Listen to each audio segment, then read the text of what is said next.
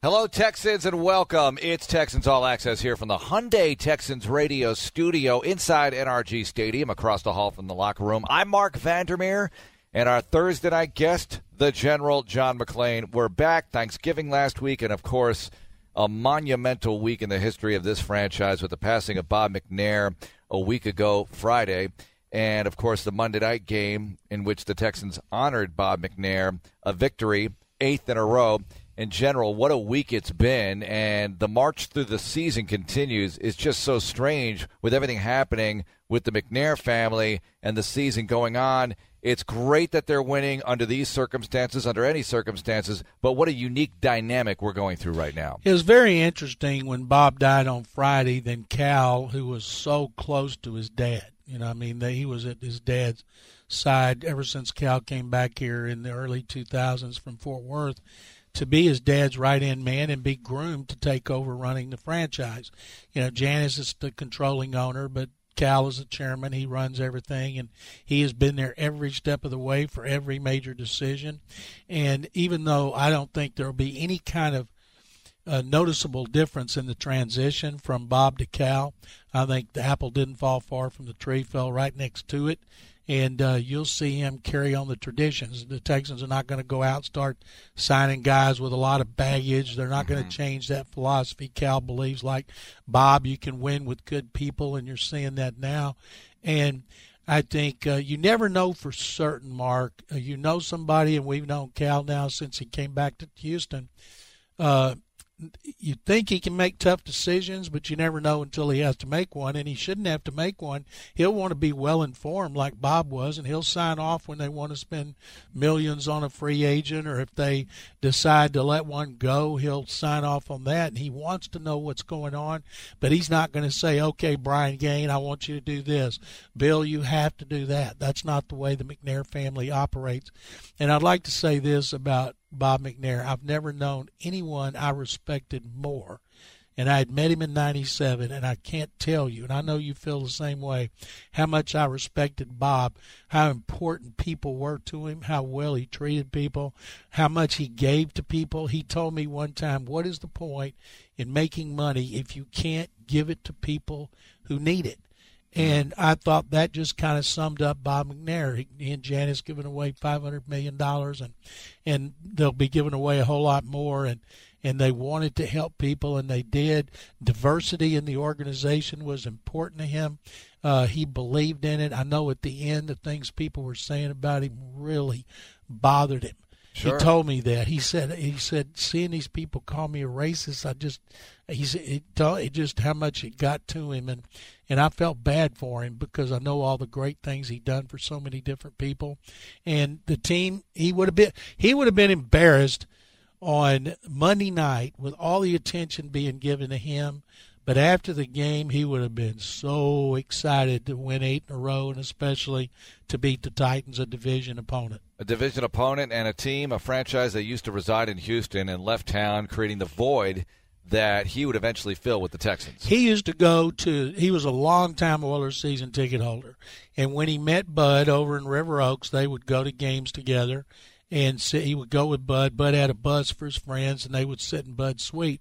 And Bob had talked to Bud when Bob started making a lot of money in the '80s because he lost a lot mm-hmm. in the '60s and '70s, and and with Cogen Technologies, and he had the resources. He told asked Bud if he wanted to sell the Oilers, and Bud said no, of course. And then he let Bud know that he'd like to own a franchise. And when Bud one time had Paul Tagliabue with him in the early 90s in his suite, and he introduced him, and Tagliabue and McNair hit it off immediately, the league vetted Bob and his business and his finances, and they wanted him to get involved. Mm-hmm. They talked to him about Miami, Washington, St. Louis, when LA had the exclusive negotiating rights and they couldn't come up with an owner, a stadium plan, or where it's going to be located or finances. They asked Bob if he'd be interested in owning that team, and he said, No, I'm a Houston homer.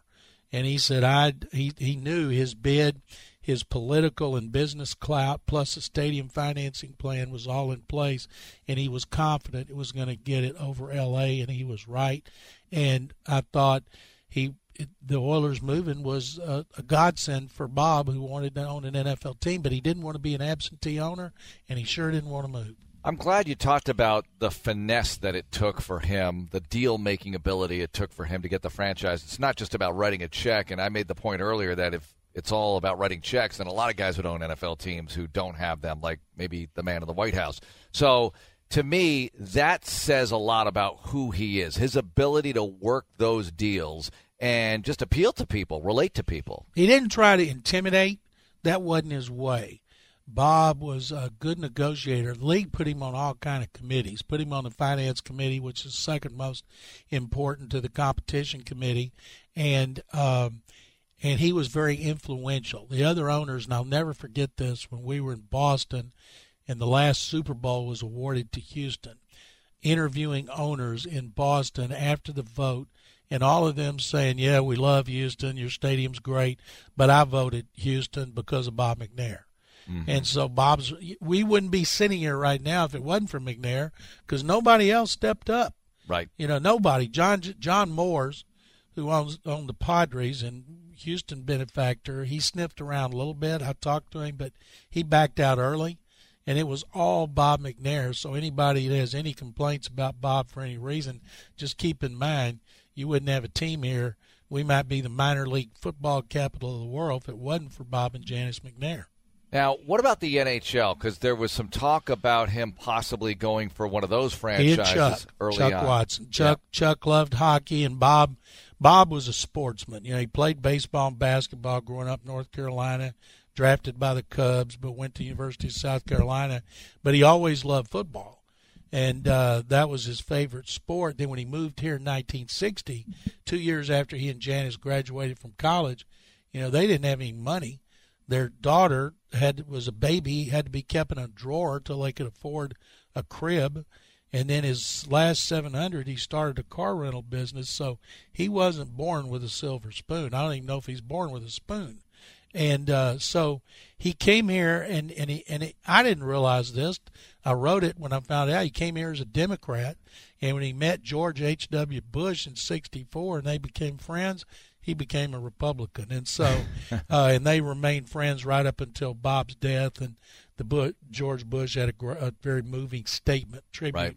to his longtime friend, and so Bob learned how to negotiate. He was very shrewd and smart. He also learned by his failure. He told me, he said, "Man, I got into the telecommunications business too early." and because he went broke in the telecommunications business and and think if he'd waited yeah. you know how many billions, but uh, he didn't give up. You know, he would learn lessons just like a cornerback learns a lesson when he gets beat. And then you come back even stronger when you learn from it. So he got to be a very shrewd, smart businessman who was willing to take chances and he wasn't afraid of failure. And that's one reason he went after the team. And remember when you were hired and they had he that seven hundred million dollars. There's some idiot out there willing to pay seven hundred million for an NFL franchise. And I told him one time, I said, you know, Forbes. He always said the Forbes thing was inaccurate. I said, well, it's, it's the value is way over a billion dollars. He said it doesn't matter because it's never leaving our family. Mm-hmm. And uh, I thought that was very interesting. And he told me how much confidence he had in Cal. Cal, he said, is a good listener, and uh, he's Cal always paid attention. You know, he played, walked on at UT, so he's been around football, but it doesn't mean he's all of a sudden going to try to be Jerry Jones. And I think that the fans here will like Cal McNair as an owner. Janice is the owner, but you know she's going to stay out of it. And uh, I think people will like Cal just like they like Bob. Yeah, I agree. And Cal's been so plugged in. I mean, he's been here at the practices. He goes to the meetings. He understands what's happening on the football and, side very well. And Mark, let's be honest. Bob had been really ill, in and out of hospitals lately, battling cancer for five years. Not around as much. And Cal, uh, they made him the chairman, and Bob senior chairman. And so, mm-hmm. going back, uh, Bob and it was headed the search committee. He was the one that hired. Cal was right there. Cal approved it too uh, Brian to bring back Brian Gaine as general manager, give him a five year contract, and then give Bill a four year extension. When a lot of people are saying you got to fire Bill O'Brien, and so he he had confidence in Bill, and he gave him a four-year extension, and then he gave. He told me he said that that he that he wouldn't want Brian to come in and clean house immediately. He could bring in who he wanted, but he wanted to make sure about all those decisions because Brian had been here, and that was a huge advantage for four Sure. free agent periods and four drafts. So he knew who he wanted to keep and who he wanted to let go. And so Bob gave him the money. That's a good thing about Bob, and I know Cal's going to do this too. Bob McNair always gave the people the money they needed to hire the people they wanted or to sign the free agent or to keep the player. And then uh, he let them do their jobs. And Cal's going to do that. He's going to let them give them the resources to operate, whether it's Jamie Rootes running the administrative side or Brian Gaine running the personnel department. They will not be operating with a small budget. That's not the way the McNairs operate. And I hope the listeners who are fans appreciate an ownership uh, that does that because that's the way you should be. Give, hire good people, pay them money, give them the resources, and stay informed, but don't tell them how to do their jobs. Well, like you said earlier, Bob would have been so excited about the victory Monday night. He'd be so excited about eight and three, of course, and five games to go in the regular season. John, how good is this football team? What do you think of the Houston Texans right now going into the next game? I I uh, tweeted this on uh, Wednesday, and I believe that uh, it will be on extra points. I heard you're on there with Drew Dougherty. And that ESPN had this stat about strength of victory. People say Texans haven't beaten anybody. Their strength of victory, their opponents are way above Kansas City, Pittsburgh, the Chargers. Chargers next lowest in the AFC to Oakland, which has only won one game. So looking at that, the Titans is the toughest.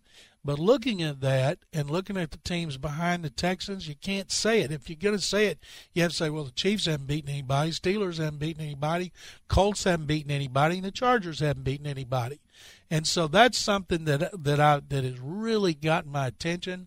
And you know, Mark, a month ago we wouldn't have given a second thought to the Cleveland game, chalked it up as a W.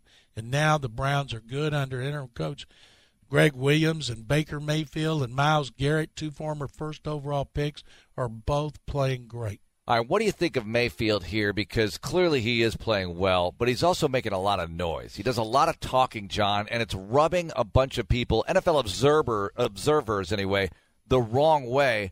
But how does that impact how the team deals with him? I mean, they got to deal with him between the lines, but I'm wondering how that motivates them to see, just hear some of the things he's been talking about. I asked Gregg Williams on a conference call, and I've known Gregg since 1990 when he came to the Oilers. I said, Your personality and Mayfield's personality are a lot alike. He said, What are you saying? I said, Brash, bold, outspoken. And they give each other a hard time. He doesn't reel in Mayfield because that's who Gregg Williams is. The, of course, Cleveland fans and the Browns love it when Mayfield walks the walk after he's talked the talk. But he has seven touchdowns, no interceptions the last two games. They've won double digit games back to back for the first time since like when Watt was a rookie. And they also, he's the first rookie to have a 140 rating two games in a row, and that's first in NFL history. And he's been really good under Freddie Kitchens, elevated from quarterback to offensive coordinator. And Gregg Williams, of course, oversees the defense as well as being interim coach. But this is a team that plays hard. They're going to come in here fired up. They just won their first game since like 1850 on the road. They were about to set the NFL record for consecutive road losses, and they beat the Browns, I mean, the Bengals handily. That's probably good for the Texans. You didn't want them coming in here trying to avoid an all time record, but it's going to be physical, it's going to be exciting, and it's going to be a whole lot of fun for the fans to see if they the Texans can win a ninth in a row, and I believe they will. I think they'll have a nine game winning streak and the and the Colts, excuse me, will have a six-game winning streak coming in for the game of the year. And there's in a time if the Browns were worse, there might be the old letdown game, but I don't think so. The Browns have gotten not just the Texans' attention, but the NFL's attention because they're talking playoffs. These Texans running the football a whole lot better than they did very early in the season. Actually, those first three games they were they were running it okay, but the balance seems to be there now in this offensive attack for them. They committed to it because of Watson taking so many beatings, specifically Dallas and Buffalo. It's amazing considering his injuries, and they still won. It's amazing he could drive on a ride on a luxury bus to Jacksonville, and they could win by 13. The toughness I don't uh, because the team wouldn't even acknowledge he was hurt. He doesn't get as much credit as he should for playing with those injuries. Yep. And I believe this last game against Tennessee is the first time he's been healthy because he was rambunctious, not reckless, but rambunctious. Still, he's got to start sliding. Uh, I think if you're a Texans fan, you're holding your breath every time he runs. Yes. And nine runs, not mm-hmm. to mention getting hit in the pocket is something that you know, you'd think wear him down, but he he looked like in that game like a a puppy come charging out of a cage, running around on a carpet, just having so much fun. You could tell he feels good and he feels confident. But when you're only throwing an average, you're not throwing more than 24 passes a game for five games. Not a lot of wideouts are going to get the ball. You know, you saw him use get maximum use from Demaryius Thomas. Most of the targets are are going to DeAndre Hopkins as they should. There's not a lot of others to go around. In the running game, it's always easier for linemen to charge off the ball than it is to back up. And it's not just the lineman. On that 97 yard touchdown, Julie'n Davenport pulled from left tackle and made a just devastating block that helped clear him. On the 15 yard touchdown run by Watson, Ryan Griffin had a great block. So it's involving the tight ends and everybody else. And right now, they got it going on on the run blocking. I know fans get just go crazy when they're stopped for no gain on first down or minus one on first down. But when you're averaging 169 yards rushing in your last five games, it's hard to be upset for any reason. I totally agree. Now, what about this? The defensive front, the front seven, the pressure they were getting on Mariota, being able to stop the Tennessee running game on Monday night. We've seen them stop some really good running backs this year. Were you a little surprised at the amount of pressure they got on Tennessee with the six sacks and the other pressures? 11 sacks in two games. First time in team history they've had at least five in back to back games. Whitney Mercilus now Whitney, the last couple of games, has started to look more like Whitney, making some big time plays. Watt and Clowney, of course, the offenses have to account for them. Now, Christian Covington, I'm thinking, what did he eat before the game? Two and a half sacks. And he had the most hits, the most uh, knockdowns. And you think, my goodness. I asked Bill O'Brien, he said he, he won the one on one matchup. So can Covington keep it up? DJ Reader does a great job on the nose of tying up blockers. It doesn't show up in the stats. O'Brien said, You guys never asked me about Angelo Blackson, and he's playing very well. So the defensive line's playing well. Getting back Zach Cunningham, who we think of more as a finesse player, but he and McKinney had that goal line stop on the tight end, Luke Stocker, and, and uh, that changed the game along with the 97 yard touchdown run having him back now, getting Dylan Cole back, that mm-hmm. front seven is strong.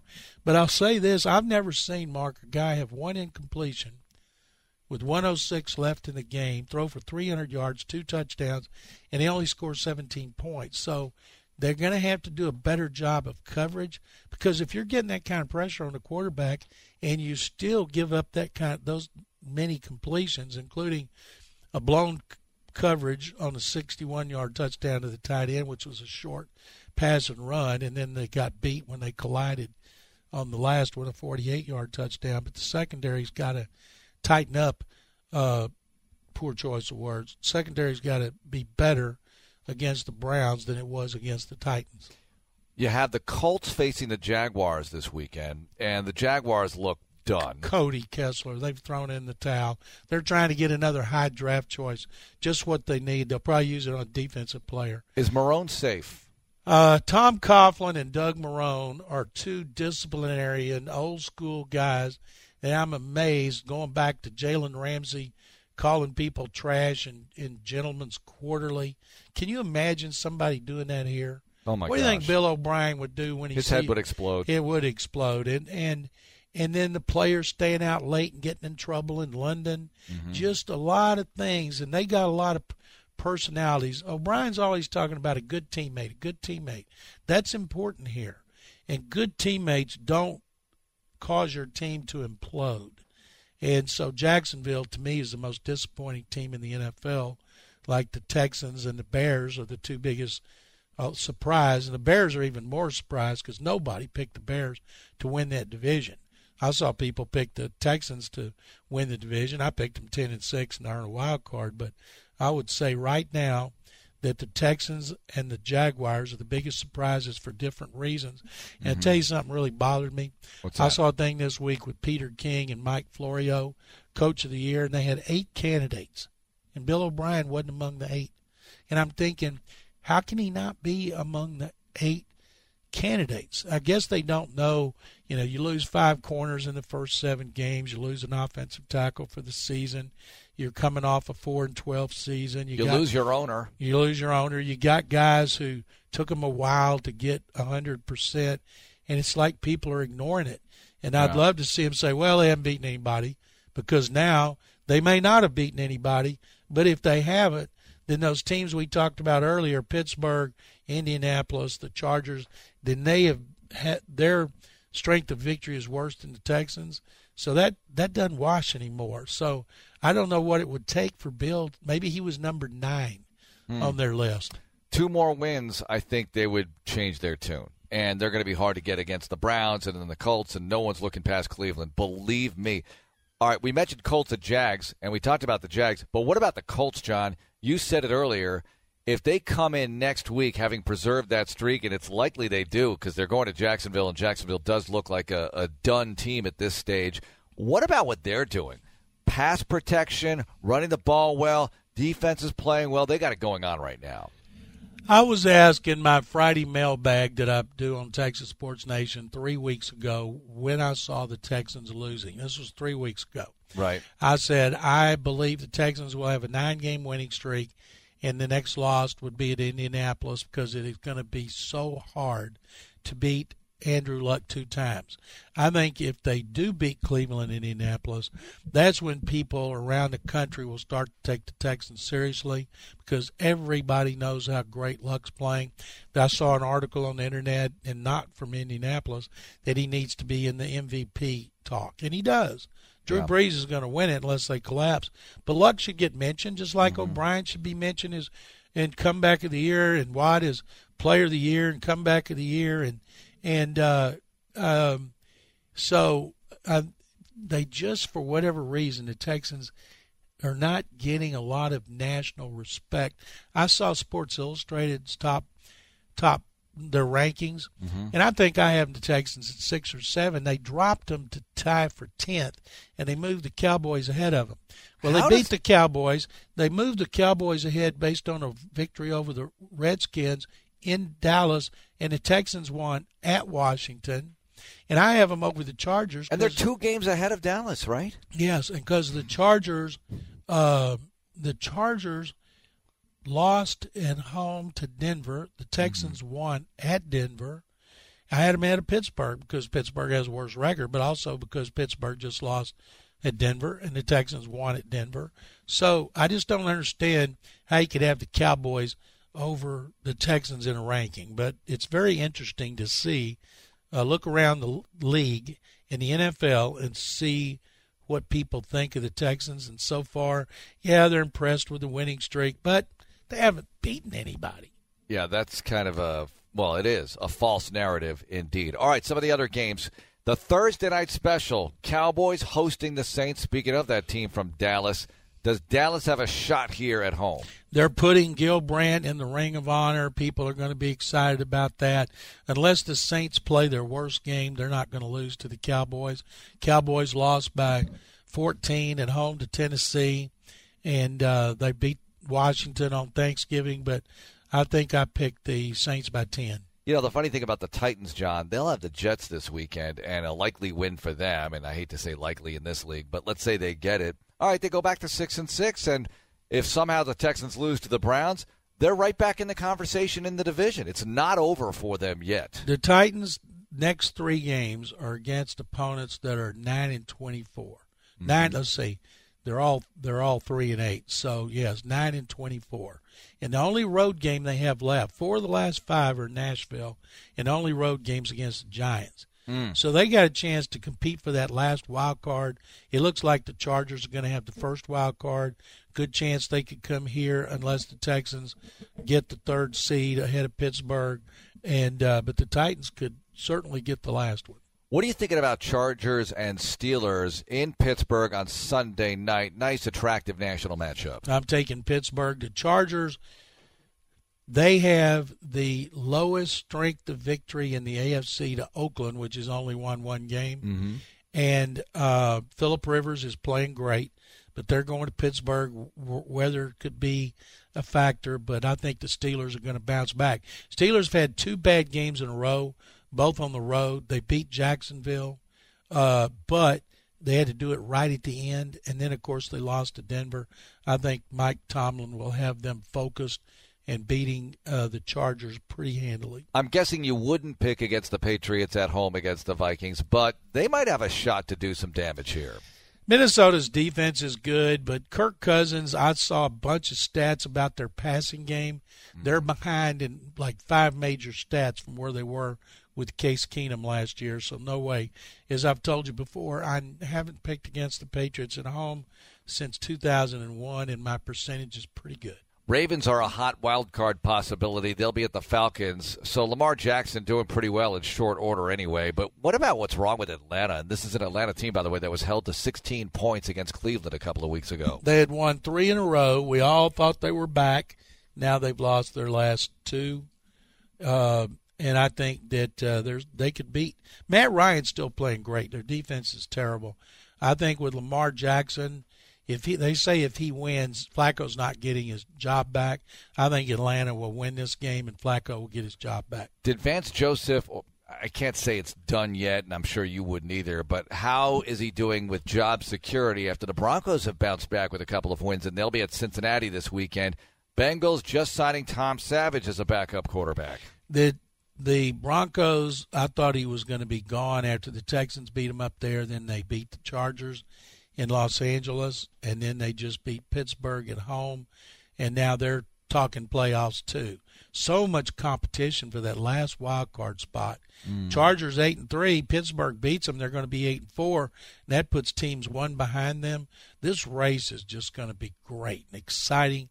And uh, I, but I, I don't think Denver's going to make the playoffs. But I'm basing that more on what I saw when the Texans were there and not what I've seen with them winning these last two over two teams destined for the playoffs. John, you and I don't talk much college football, but after watching that 800 overtime, well, it was seven overtime game against Texas A&M and LSU, I would change college overtime. Just go to the NFL overtime. Well, I I think that instead of putting it at the 25, they ought to make it harder. And um, I watched it. I watched every play. It was exciting. I was glad the Aggies won. Had a good fight afterward. I've watched and read everything about the fight, all the videos, and um, I like the college overtime. I don't like it's too easy to score, but also the stats count, which is unfair to players who don't play in overtime when you're competing for awards. And uh, A and M, I know, whew, boy, if they had lost that one, but right now they're eight and four, beat LSU for the first time in since they went to the SEC. But and and that was a record number of points, tied the record for overtime. So it was so rare, Mark. It's not like it's happening all the time. Don't you know those guys were tired?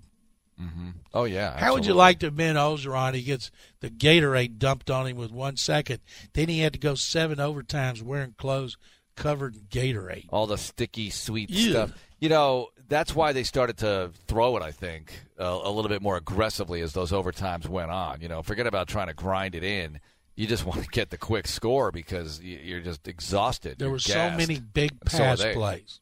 Yeah. So very little pass defense, and I would uh, change the the format. I just the stats counting, or I would say tie game whatever it is, 51 to 51, uh, Aggies win overtime. You know, that kind of thing. I don't know. I'd change the way it's scored. It's they could add 12. They could add 15. Yeah, it would There's go on no forever. curfew in College Station. And by the way, I know it's an off-season discussion, but I'm still in favor of going back to the old way in the NFL: sudden death, overtime, play it, live it, and deal with it. I don't like the shorter overtimes. Actually, when we had some ties early in the year, yeah, I thought that's the way it was going to be all season. Thank goodness it hasn't been. exactly. John, what do you have going on in the Chronicle? Uh, I am writing a column about Deshaun Watson and instincts and how how he has them and how it helps him make plays, especially in the pocket.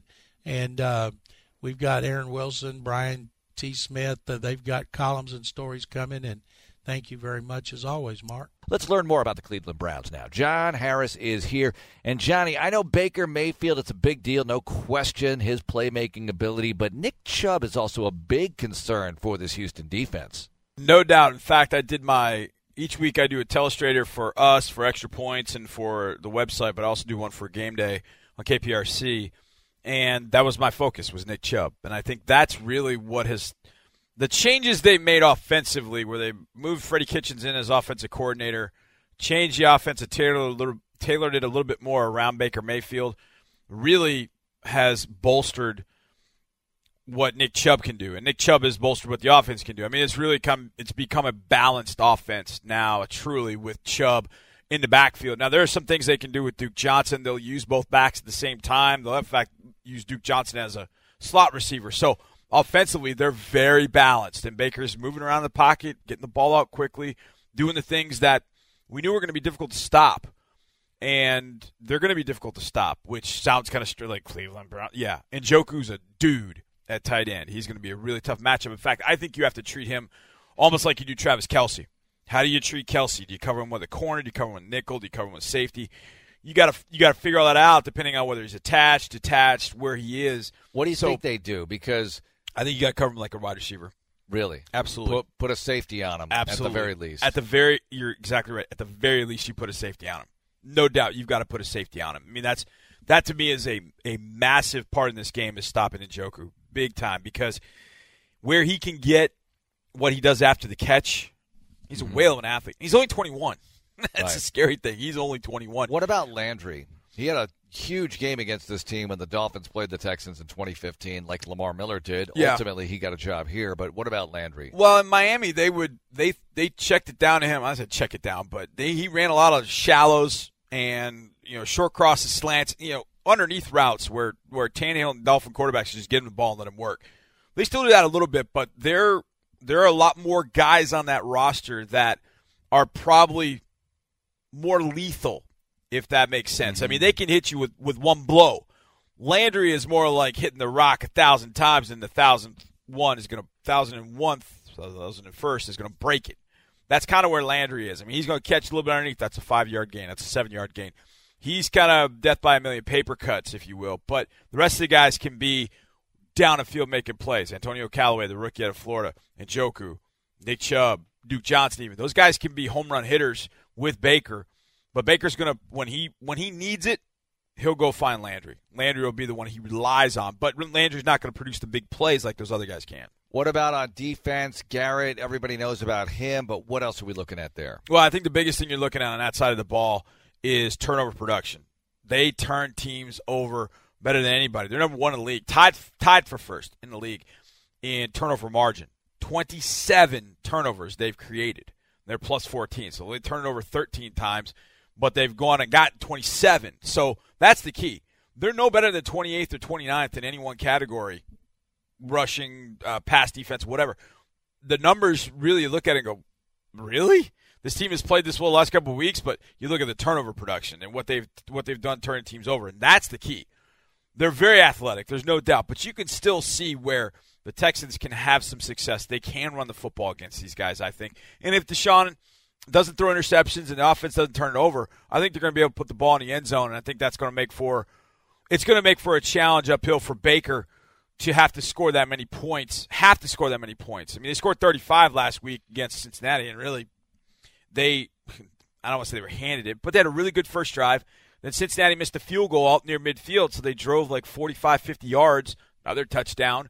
Uh, and then they got one off a turnover, a bad snap from Billy Price, 30 yards back downfield Cincinnati or uh, Cleveland ended up scoring again. 21 nothing. So it ended up being 28 nothing at the half, and at that point you're just coasting through the second half for the most part because Cincinnati, there's no AJ Green, there's nobody else at wide receiver you get scared of. There's no Tyler Eifert. I mean, Andy Dalton then got hurt. What about Atlanta before them? They've got some issues. Atlanta's got some issues defensively. So the last three weeks, but they held them to 16. But they held, and, and that's key that they held them to 16, and I and that does worry me a little bit. But it was the big play. Nick Chubb had that 92 yard run against them, and the Atlanta game is the one where I go, hmm, this is something about this game is a little little off.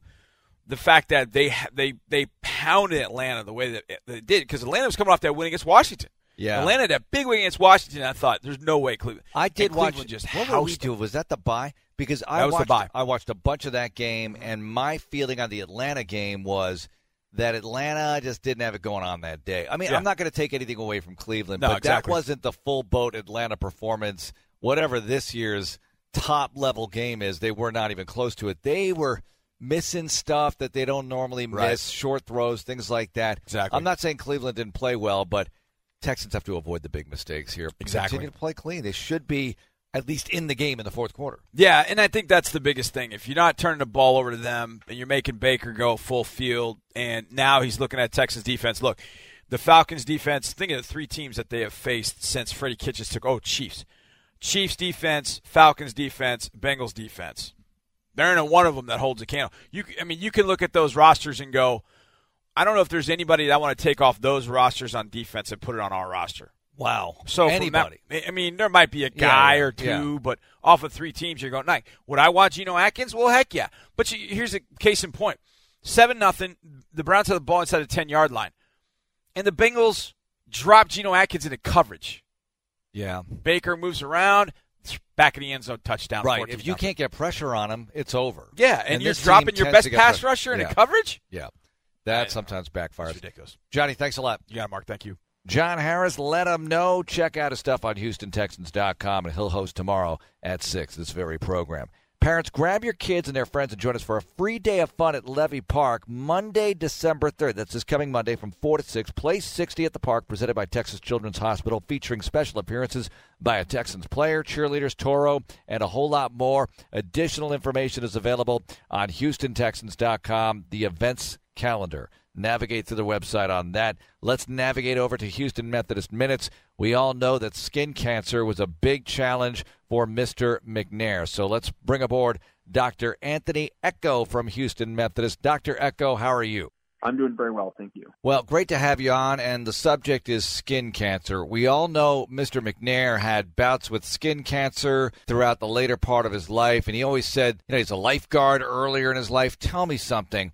Is that a thing where if you were out in the sun a lot as a teenager, as a youth, it might not catch up with you till later? How does all that work, doctor? Uh, lifelong sun exposure is the biggest cause of skin cancer that we know of. And a lot of people in their youth have had various jobs or were at the lake or beach all the time and had sun exposure when they're young. And that extensive exposure when they're young contributes to skin cancer later in life. The stat here one in five Americans will develop skin cancer by the age of 70. So, obviously, not all of this is fatal, but catching it quickly is crucial. So, take us through what people should do to prevent skin cancer from getting worse than it possibly could be.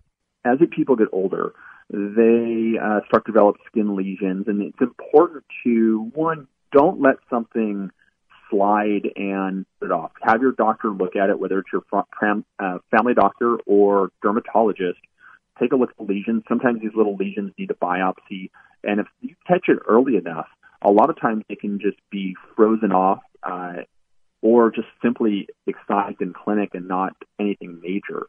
So it's very critical to talk to your doctor if you have a family member or if it's the person themselves. If something's a non-healing wound, doesn't look right, a changing mole or lesion, just get it checked out and biopsy. How often should people get checked out? Everyone's a little bit different. I think there, if there's a family history of skin cancer or uh, a personal history of skin cancer, most people should get checked out at least once a year.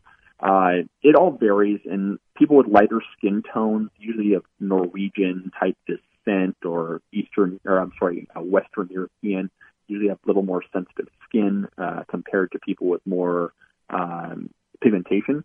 Uh, but everyone, anyone can develop skin cancer. So we usually recommend at least once a year to get a head to toe skin examination. Thank you very much for the time, Doctor. Great information. All right, have a good day. Dr. Anthony Echo, Houston Methodist Cancer Center, providing the most advanced cancer treatments and comprehensive care available at seven locations across Greater Houston.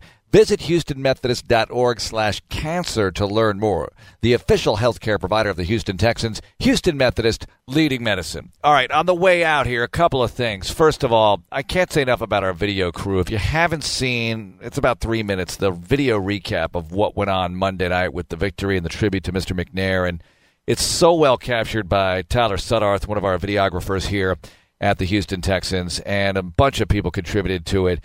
And I got to say that I've gotten a lot of love, and I really appreciate it for the touchdown call on the 97 yard run by Lamar Miller. And it was just such an honor to be able to be in the booth for that moment. This is just one of those times that, as an announcer, you just feel so great because the moment was there, and it was all for Mr. McNair. That this colossal play happened, this historic play in the history of the franchise, and so many things going through my mind while Lamar is running. And I'm thinking of Earl Campbell on Monday Night Football. I'm thinking of Mr. McNair. I'm thinking of this just doesn't happen. You know, it, it could have easily been. All right, second and nine after a one yard run by Lamar Miller. Instead, it was this historic moment, and what a tribute to him. And, uh, you know, it's not about me, of course, but I, I loved being in the booth for that. And I love that the, the fans got a chance to be in the stands for that, and everybody got to see it on Monday Night Football, and you get to relive it on all this video stuff on HoustonTexans.com. The music they use for these video tributes, just go to the website, scroll through, check out some of our videos on this. They also did kind of a humorous take on, on the run with Lamar running so fast with the Roadrunner. I mean, he was just flying. He was just flying. And, and you heard Bill O'Brien talk about it that, you know, he's getting razzed, and Lamar himself said it about previous runs where he got run down from behind or caught from behind. Well, he didn't get caught from behind in this one, and he's having a tremendous season. So let's keep it rolling here with the Houston Texans as they look for nine in a row. I can't believe I'm saying that, but it's true. Nine in a row on Sunday against the Cleveland Browns. That is the Quest noon kickoff for that. Want to thank everyone for listening and contributing to the program tonight. Have a great evening, everyone, and go Texans.